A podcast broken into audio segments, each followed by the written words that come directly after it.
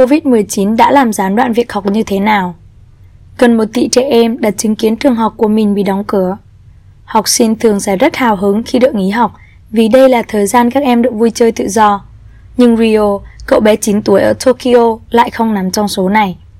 Vì làn sóng lây lan dịch bệnh mới, các trường học ở Nhật Bản bị đóng cửa từ ngày 2 tháng 3 năm 2020. Bố mẹ của Ryu đã sắp xếp một lịch học dài đặc bao gồm tiếng Nhật, khoa học và giáo dục thể chất hàng ngày. Mỗi buổi sáng, cậu học toán bằng bàn tính, mỗi ngày cậu có 90 phút để ra ngoài chơi công viên. Fujimaki Nasuko, mẹ Ryu than vãn. Tôi muốn cho bé ra ngoài chơi thêm, nhưng chúng tôi không có nhiều thời gian vì vẫn phải làm việc ở nhà.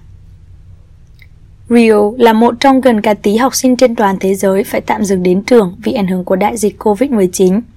Hơn 100 quốc gia bao gồm Trung Quốc, Ý và Hàn Quốc đã đóng cửa trường học, y như 43 bang ở Mỹ để phòng ngừa dịch bệnh lây lan. Tất cả các trường ở Anh dự định đóng cửa vào ngày 20 tháng 3. Trường học là nơi dễ lây lan dịch bệnh vì số lượng học sinh đông tụ tập, học tập và chơi cùng nhau.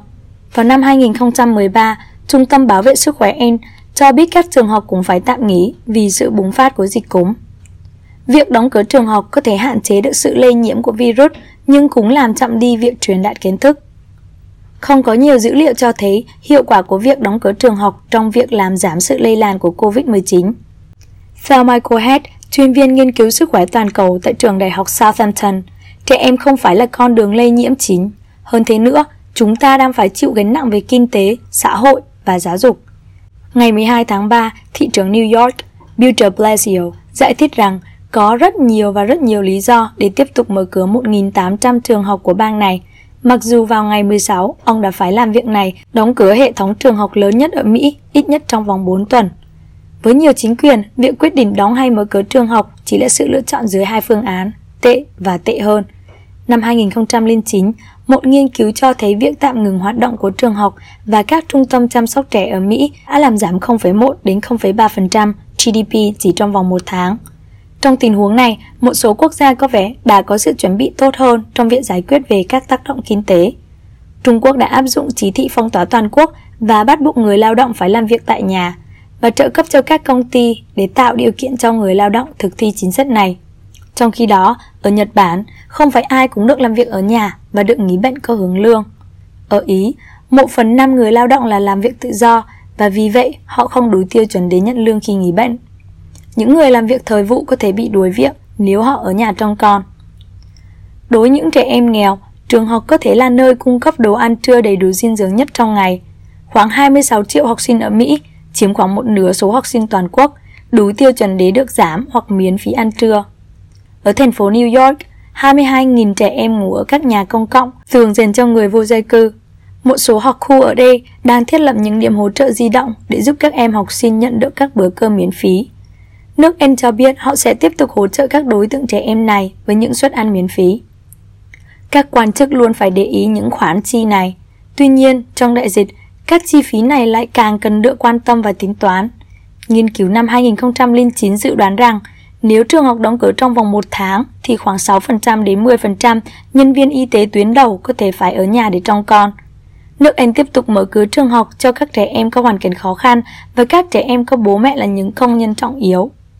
Tuy nhiên, lo lắng trước hết của hầu hết phụ huynh lúc này là việc đóng cửa trường học sẽ ảnh hưởng đến việc học của trẻ.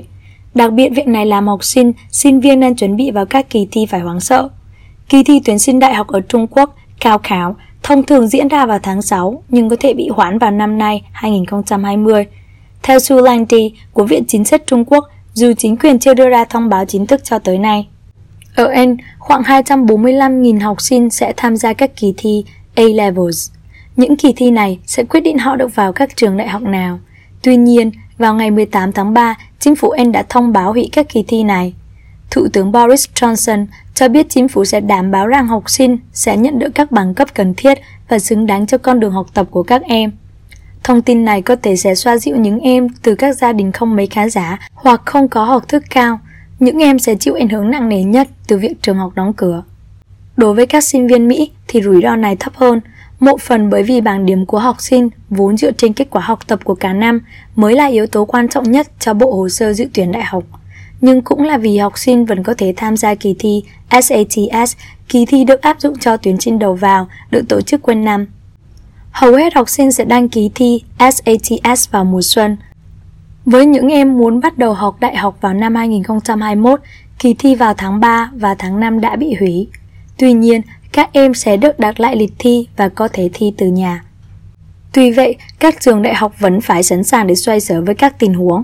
Bethany Perkins, giám đốc tuyển sinh Đại học Miami ở Ohio, cho biết COVID-19 chắc chắn sẽ làm ảnh hưởng đến quy trình tuyển sinh, đặc biệt là thời hạn. Sinh viên nhận được giấy báo từ các trường đại học Mỹ phải quyết định chọn trường nào trước ngày 1 tháng 5. Tuy nhiên, các em lo lắng vì không thể tham quan trường học trước khi đưa ra quyết định quan trọng này. Vì vậy, nhiều phụ huynh và con em đã yêu cầu trường rời thời hạn tới đầu tháng 6 nhưng các trường đại học vẫn chưa phản hồi, còn Harvard cho biết họ sẽ giữ nguyên quá trình xét đơn ứng tuyển. Sự gián đoạn này là một lý do cộng thêm cho những ai không tán thành các kỳ thi may rủi, những kỳ thi mà nhiều nhà giáo dục muốn hủy bỏ. Một số trường đại học đã ngừng bắt buộc thi SATS, một số trường khác đang cân nhắc điều này. Cô Perkins cho biết COVID-19 có thể sẽ thúc đẩy việc ngừng xét điểm SATS ở các trường nhanh hơn, gây ảnh hưởng tiêu cực đến biến động này. Nhưng những lỗ hổng của kết đánh giá khác cũng có thể sẽ trở nên rõ ràng hơn trong vài tháng tới. ủng hộ cho những ai tin tưởng rằng SATS và các bài thi chuẩn hóa được cho là cung cấp các phương pháp đánh giá năng lực một cách tương đối khách quan và minh bạch, là kết ít không công bằng nhất trong việc xét tuyển đại học. Đại dịch không thể thay đổi được việc dạy và học trực tuyến, nhưng nó cũng sẽ cho chúng ta thấy được ưu điểm và nhược điểm của phương pháp này. Các nguồn tài liệu trực tuyến ngày càng trở nên phổ biến, nhưng chỉ vài quốc gia có thể phát triển cơ sở hạ tầng kỹ thuật số cho mọi học sinh. Một cuộc khảo sát được thực hiện bởi ứng dụng TeacherTap trên hơn 6.000 giáo viên ở Anh chỉ ra rằng chỉ 40% giáo viên ở các trường công lập có thể đăng tải các bài học video so với 69% giáo viên ở trường tư. Alana Silver của Viện Nghiên cứu New America phát biểu rằng rất ít bang ở Mỹ đủ công cụ dạy học trực tuyến. Hầu hết các bang không chuẩn bị kỹ đây là thời điểm bắt buộc phải nắm bắt cơ hội này. Giáo viên khó mà có thể làm gì khác được ngoài việc nắm lấy cơ hội này. Kể từ khi Ý đóng cửa trường học vào ngày 5 tháng 3, các diễn đàn cho giáo viên đầy những thảo luận về nền tảng Zoom, Moodle và các lớp học trực tuyến. Mặc dù giáo viên được hướng dẫn sử dụng công nghệ, nhưng nhiều người vẫn gặp khó khăn. Carla Crosato, giáo viên ở Treviso, miền Bắc nước Ý, chưa bao giờ nghĩ mình sẽ trở thành YouTuber ở tuổi 56 khi đăng tải những video giải thích cho học sinh về tiểu thuyết Italo Svevo, and Pirandello.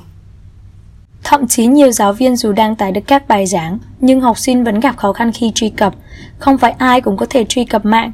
Ở Mỹ, khoảng 7 triệu học sinh không thể truy cập mạng ở nhà, Ông Linh Kenging làm việc tại Học viện Nghiên cứu Giáo dục thế kỷ 21 ở Trung Quốc cho biết, tổ chức này đã xem xét lại tiềm lực của việc học trực tuyến khi trường học đóng cửa từ kỳ nghỉ Tết Nguyên đán đầu tháng 1.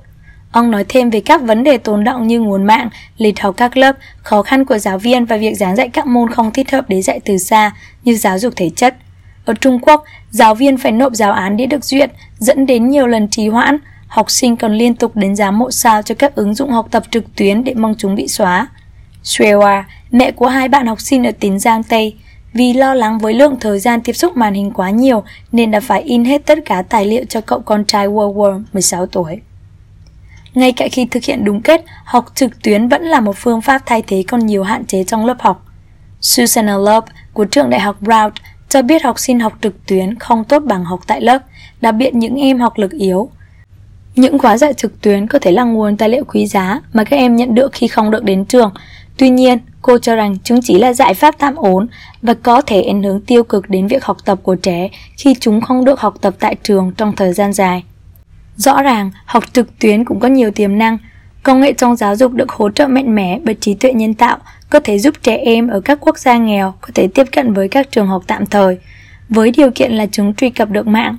Vào năm 2018, các nhà nghiên cứu chỉ ra rằng sau 4 tiếng rưỡi sử dụng một ứng dụng tên là MySpark, do Ấn Độ phát triển để kiểm tra kỹ năng toán và ngôn ngữ cơ bản. Trẻ em có tiến bộ ở các kỹ năng này hơn là các em học trực tiếp. Tuy nhiên, thành công của những sáng kiến này phụ thuộc rất nhiều vào quá trình chuẩn bị và tổ chức kỹ lưỡng, chứ không phải là những thay đổi đột ngột tạm bỡ để nhồi nhét các chương trình có sẵn cho toàn bộ học sinh giữa đại dịch.